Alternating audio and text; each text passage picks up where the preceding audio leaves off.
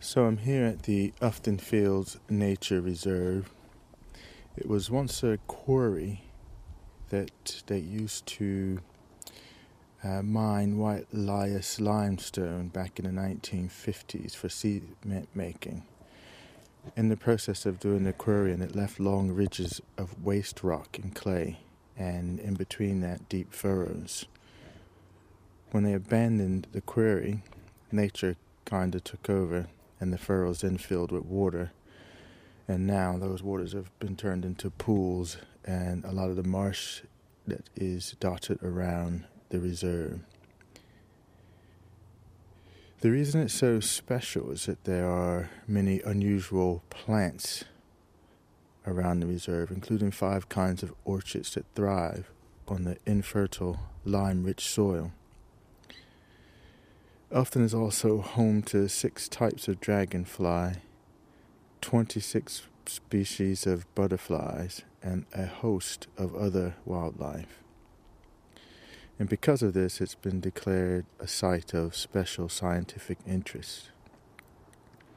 It's a 70 acre reserve in total, and in the reserve, there's a one and a quarter mile track called the Easy Going Trail that you can just meander around and get a view of the various different habitats. There's also two bird hides, which are nice huts. You can, if you can find a seat in there, because it's quite popular with uh, bird watchers, where you can sit overlooking some of the pools and able to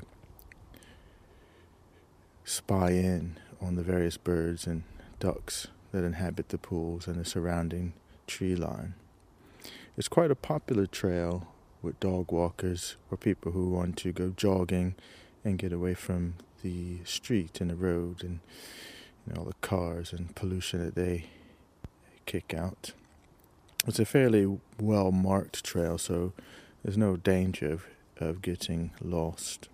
Now, I'm here today just for some fresh air I've been working in the office environment all week, so this is always a good opportunity for me to get out and get some fresh air. It's really close to the house, so it's uh, it's nice and peaceful here. Great place to come and think as well.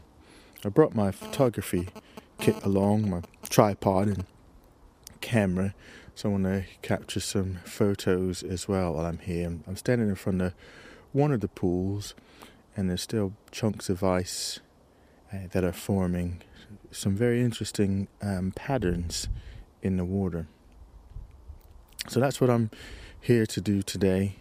And I thought I'd just give you a little feel for Ufton Fields Nature Reserve. So if you're ever in the Warwickshire area and you're looking for a nice calm place to go for a little stroll, the Ufton Nature Reserves is a really nice spot.